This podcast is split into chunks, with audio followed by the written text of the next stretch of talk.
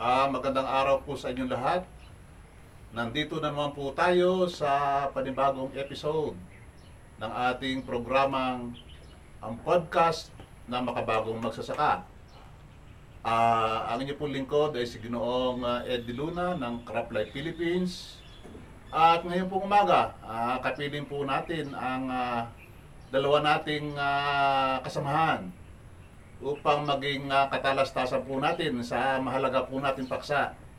Ah, ito po ang mga kaalaman tungkol sa uh, pestisidyo. At ah, katulad po ng aking nabanggit, ah, kasama po natin si Kuya Odi Idralin. Siya po ang chair ng ah, Resistance Action Committee ng Crop Life Philippines. At napala din po tayo. Kapiling po natin ngayong araw o ngayong umaga si Ka Demi Salazar. Sa po nga makabagong magsaka dito po sa bayan ng ah, Kalawan, Laguna. Ah, Benong, ah, tuloy-tuloy na po tayo. Ah, Kaudi, ah, ang pestisidyo, alam po nating mahalagang ah, ah, input ah, up- sa ating pong ah, agricultural production. At ah, yan po talaga, eh, kailangan po natin. Subalit, ah, ah, meron po tayong mga naririnig na ang pestisidyo daw po ay ah, masama. Ah, ito daw po ay ah, nakaka-apekto sa kapaligiran. Ah, masama daw po ito sa kalusugan at ah, hindi daw po ah, safe o ligtas kainin ang ah, ang ha- mga halaman na ginamitan ng ah, pestisidyo. Ah, isa-isahin po natin. Totoo po ba na ang pestisidyo ay sanhi ng ah, pagkaroon ng soil erosion at ah, sanhi, sanhi po din po ba ito ng tinatawag nilang loss of ah, biodiversity? Ah, maraming salamat ah, Sir Ed ano. Ang pestisidyo po ay isang tool no o isang gamit na ah, pag ito ay yung ah, ginamit ng maayos, ito ay ah, magiging resulta ng mabuting ah, pagpapadami ng ating tanim.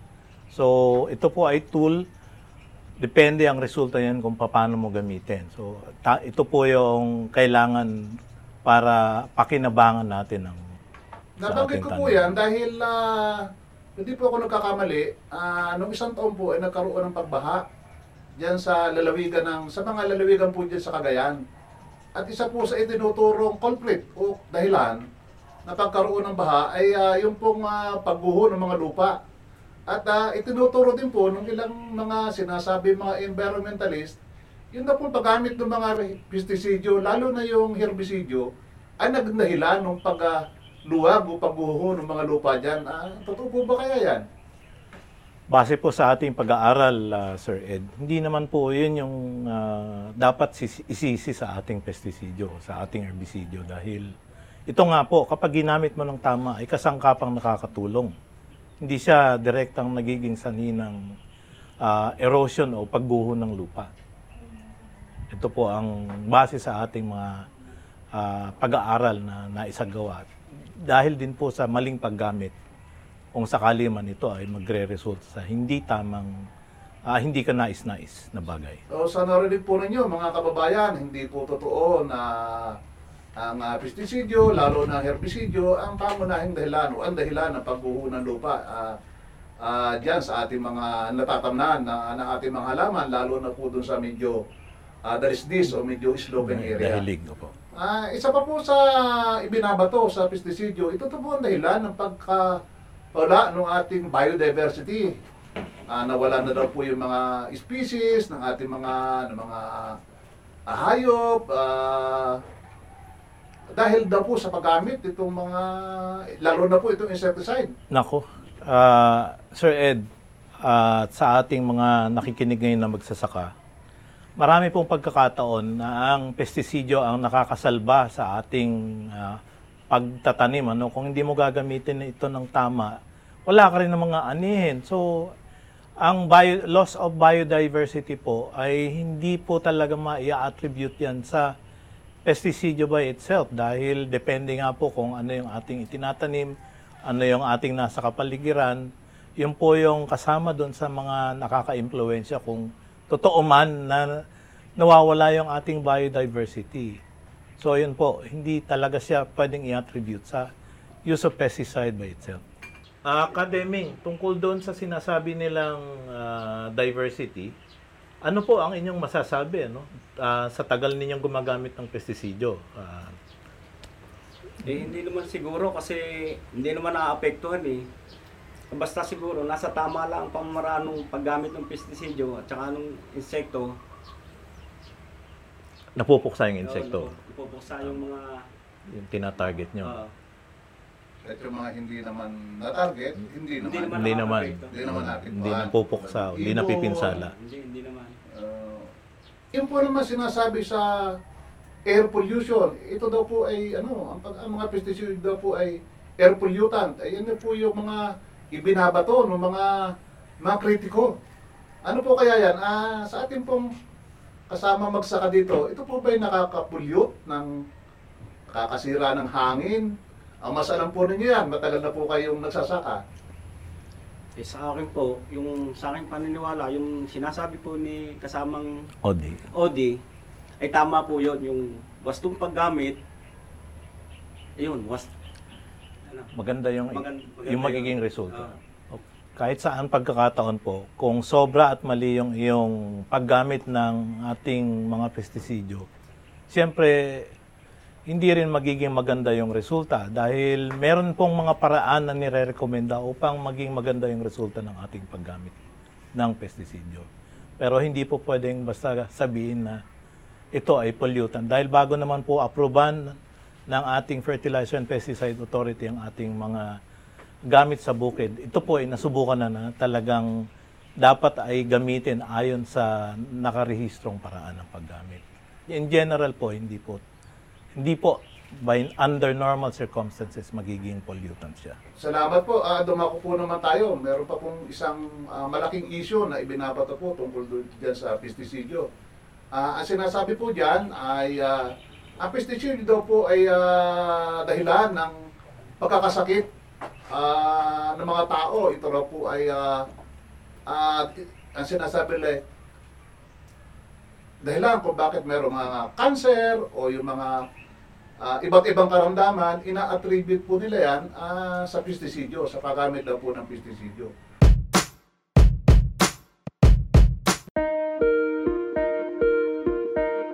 Ang Good Harvest, ang podcast ng makabagong magsasaka ay hatid sa inyo ng Crop Life Philippines Incorporated.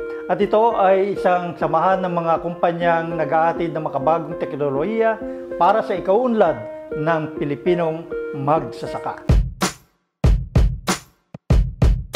Salamat po. Ah, dumako po naman tayo. Meron pa pong isang ah, malaking issue na ibinabato po tungkol dyan sa pestisidyo. Ah, ang sinasabi po dyan ay ah, ang pestisidyo daw po ay ah, dahilan ng pagkakasakit ah, ng mga tao. Ito raw po ay ah, ah, ang sinasabi nila dahilan kung bakit merong mga cancer o yung mga ah, iba't ibang karamdaman, ina-attribute po nila yan ah, sa pestisidyo, sa paggamit daw po ng pestisidyo. Although hindi po tayo medical expert, pero siguro po eh, magandang tanungin dyan talaga yung, yung gumagamit ng pesticides sa pagbubukid. Uh, kasama po natin magsaka. Ah, ito po ba yun na nagiging dahilan ito ng pagkakasakit o cancer o Ay, hindi po naman siguro gawa noon kasi Ilan- wala pa naman yung mga pesticide yung ano eh, naandyan na yung mga sakit na yun eh. Ilang taon na po ba kayo naggagamit ng pestisidyo, Kademing? Kayo yung Matagal buhay na na, ano, kayo yung buhay na ka- patunay kung talagang Nakikita mag... ko 30 taon. Oh, ayun. 36 na ho halos. Ba- So, wala pong ano, walang walang patunay o ebidensya ah, na magtuturo na ito ay cause niya mga cancer na yan. Directly po. Ah, Ah, siguro- siguro, tao din, may mga wala siguro may mga patunay ba? Mga Actually po, ah, hindi lang naman sa pestisidyo na expose ang magsasaka. Ah, ang dami nating tinitake araw-araw. Nandyan yung ah, nagsisigarilyo, nandyan yung iba pang tinitake nila na sobra-sobra sa dapat. So, hindi po pwedeng isisi lang ito kung meron man doon sa ah, paggamit ng pestisidyo dahil ang tao, ang tendency kung nagugustuhan nila o sila ay nas, na nagiginhawahan o nagiging bisyo na nila, maraming ibang bagay na makaka-contribute hindi solely doon sa ating paggamit ng pestisidyo ano po. So, yun po ang ano, hindi pwedeng isisi sa sa pestisidyo yung mga cancer na yun. Kasi depende yan sa iyong paggamit at saka ang tao po, meron yung sinasabi nilang may predisposition to have cancer genetically. So, hindi po pwedeng doon lang isisi. So, ah, meron pa po na isang mahalagang paksa siguro o issue na lagi nilang ina-associate o ikinakabit sa pestisidyo at paggamit ng pestisidyo. Ah, hindi daw po safe o hindi ligtas ang ang mga pagkain na ginamit, halimbawa po yung gulay o yung ah, prutas ah, na ginamitan po ng pesticides ah, upang patayin po yung insekto, ah, sinasabi hindi daw po safe o ligtas kainin. Ah, ano po ba ang masasabi naman ninyo dyan? Ah, sa akin pong mahigit 30 taon na ng ah, pag-research at palagay noon, pare-pares tayong kumakain ng gulay na tanim ng magsasaka. Kung talagang yan ay nagiging sanhi ng kanilang sinasabing hindi mabuting resulta ng pagkain ng gulay dahil sa pestisidyo, palagay ko hindi tayo nag-uusap dito ngayon. Ah, yan po ay meron silang sinasabing good agricultural practice. Yun po ay sumunod tayo doon. Ah, palagay ko hindi hindi naman tayo dapat ah, mag-alala ng ating ah, kakaining gulay, ating kakaining prutas o ating lulutuin ay direktang magiging sanhi ng ating pagkakasakit. Dahil ah, wala naman tayong direktang yung kumakain ng hilaw magkatapos bombahan meron pong lalo Huwag lamang iinumin. Ano po? Wa- Wag, wag po. Pa, lalo ngayon eh, lalo kung merong hugot, maraming pinaguhugutan, eh, wag naman po. Masarap pa rin ang buhay. Na kahit yung ginamitan ng ating sinasabing pestisidyo, eh, pugasan natin ito. Normal naman po yung ating proseso sa ating kusina. Eh, mas mas tatagal naman ang buhay mo kung kakain ka ng gulay na inani ng ating local na magsasaka. Kaya po, anong inyong, ano, ah, siyempre, ah, ang gulay o vegetable o prutas ay bahagi na ng ating ah, pagkain. Eh, kaya kayo po ba'y laging kumakain yan? O eh talagang yun ang aking kinakain kasi yun ang kwan eh. kaya po ba mga gulay na yan na kinakain naman ninyo, yung po ba yun sprayhan ng, ng Oh, pesticide? Nai-sprayan ako. Kasi pagka hindi mag spray wala, walang matitira doon.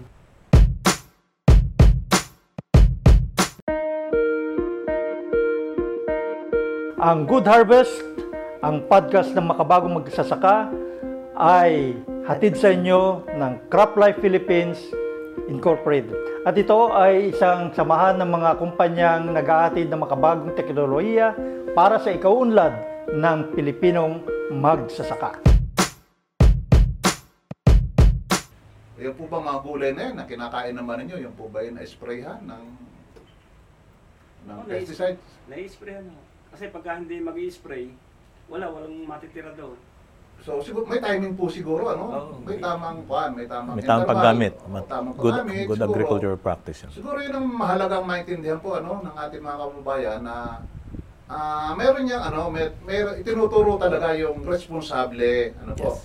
na paggamit yung mga pesticidyo yan dahil hindi naman po talaga pwedeng wala yan eh kasi kung wala yan, paano mo naman kokontrolin yung yung mga peste? Walang matitira. Ah, Oo, walang matitira. Halimbawa ngayon yung pagdadamo, wala ka naman ngayong walang aanihin kasi Ah, saka ngayon, wala ka nang makuhang labor. labor. Ah, hindi ka tulad ng araw, yung mga nadya sa barangay, ah, pwede mo bang gamasan yung, ano ko, yung taliman ko, mukhang wala kang makuha. Napakamahal. Mahal na, ah, wala ka pa halos makuha. Ano po? Ah, isa sa safe o proven na ah, pamaraan ay gumagamit yung mga Ah. tools na yan. Tamang paggamit. Ah, tama lang ang paggamit. Tamang paggamit. Ah, meron po tayong episode para diyan upang ituro ano yung wasto at responsable paggamit po niyan. Ah, dahil yan po naman, eh, meron po yung sinasabi na responsibilidad po tayo eh. Meron po yung level, kung tawagin, nandun, babasahin mo, susundin mo, pati timing. Ah, pati yung sinasabi nga po nyo kanina na hindi ko mo pestisidyo eh. Totoo ba yun? Ba't sinabi mo pestisidyo, pwede mo nang makontrol ang ang mga peste. Meron po kasi nagsasabi na ganyan, na naririnig ko rin. Ah, paki, paliwanag nga po ng kaunti. Eh kasi po yung sa yung sinaunang pamamaraan, kapag sila nag-spray, hindi na hindi na kinukuha nila kinukumpara doon sa mga pis, peste na papatayin. Kagaya nung halimbawa brodan. Hanggang matapos yung pag-aani, brodan ng brodan. Hmm, yun simula yung umpisa. mas Ayun, sinaunang- so, hindi kagaya ngayon, yung mga sumusunod sa mga makabagong akin na ka lang, gumamit ka rin ng iba-iba. Ayan. Yung kung ano ho Oo. yung peste, Oo. siyang i-spray, siyang i-apply. So, ang ang ang, ang pestisidyo ay merong, ibig mo sabihin ay merong ah, sadyang Para kanya. ah, para kanya o Nauukol. sadyang insekto Nauukol. uukol para sa kanya. Ah, hindi pwede yung basta, ah, ito, pestisidyo ito. Ah. Pwede ito, itong pampatay ng damo na ito, pampatay na rin ito ng insekto. Ah, itong pampongicide na ito, pampatay na rin ito. Ganun po ba yon o hindi? Eh talagang ganun. Ah, hindi po ganun ano. May kanya-kanya pong ano, ah, gamit. Ah, kung yan po ay ah, pesticide, ay di yan po ay peste. Ah, di, kung insecticide, Insecticide. ah, insekto po yan. Ah. Kung ah, herbicide po yan, ay di damo. yung conforme At nito, damong o kumpor, papatayin. conforme pa rin po sa damo. Meron palang klase-klase din. Oh, marami Oh, na marami, sir. ano. Para din yun sa tao. Halimbawa, nilalagnat. Ayun. Eh, pagkagi, minum ng yung sa tayo, di wala. Ayun. Oo, Sana. Pampurga. Yan, maliwanag po yan pala. Oh, maliwanag. Tapos, kung siya na may fungicide, ah, para sa mga fungus Oh, naman yan. fungus o naman. fungi, Sakit, oh. General, Iba-iba pa rin, ano? Opo. Iba-iba pa rin klase. At ah, sinasabi ng mga eksperto, ah, kung po insekto ay merong ang tama ay sa Sa tiyan. Merong yung sa dito sa ano, sa Sa utak. sa utak, o Exis- yung oh, nervous system. nervous system, Yes. o, iba-iba ano? Mhm. So marami pala talagang ano, dapat malam, malaman ang mga magsasaka tungkol sa pestisidyo. Ano po? So pero ngayon, ang ang gusto lang nating pasubalian ay yung mga maling paniniwala nila. Ano po? Tungkol sa pesticides na tungkol ito eh ah, masama sa kalusugan. Hindi naman totoo. Ah, masama ito sa environment. Ah, hindi naman totoo, pero kinakala responsable yung paggamit kasi ang lahat naman sobra naman, eh, eh siyempre, ah, hindi naman maganda yan. At pangatlo, ah, hindi naman ah, totoo na hindi safe ang pagkain na ginamitan nito mga pestisidyo na ito. So, siguro po ah, napakagandang ano niyan, um, na yung paksa na yan na naibahagi natin sa ating mga kababayan ngayong araw, baka po may gusto pa kayong idagdag na impormasyon upang maibahagi din naman natin sa iba. Eh, basta yung sa akin sa ngayon, eh yung ano, kagaya ng paghahalaman namin yan, sa tiknisya kami sumusunod kung ano yung kanyang sinasabi. Yun Recommendation. Ah, meron po yung rekomendasyon ng Oo. technician. Ang mahalaga po yan dahil parang ano din po yan eh. Yung tao, sa- yung sa para tinatanong sa- mo sa doktor, di ba? Ah, yun, ganun. Oh, Parang meron pa rin pinagtatanungan ng mga eksperto. At syempre, sa haba naman ng karanasan nyo dyan, Ah. eh di, ah, meron na kayong ah, hindi lang experience, natutunan na rin yun po yan, di ba? At naibabahagi nyo na sa ating mga kapwa magsasaka.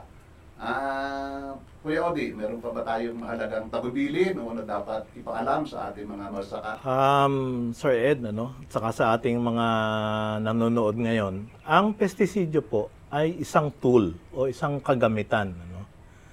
Meron po itong naaayon o kinauukulang wastong paggamit. Papakinabangan mo ito kung siya ay gagamitin ng tama. So, parang baril yan eh. Hindi naman puputok yung baril kung walang kakalabit. Opo, At- opo, oo. Kahit ako, puro bala yan, kahit na tama yung bala, kahit na may tao yan, kung hindi niya patatamaan ng maayos o hindi niya aasintahin yung kanyang patatamaan, walang silbi yung baril. Pero as it is, ang baril ay parang pestisidyo. Yan ay magiging beneficial kung gagamitin mo ng tama. Hanggang dyan lang po siguro muna at ah, abangan nyo po ang susunod na ah, episode itong ating podcast ng Makabagong Magsasaka.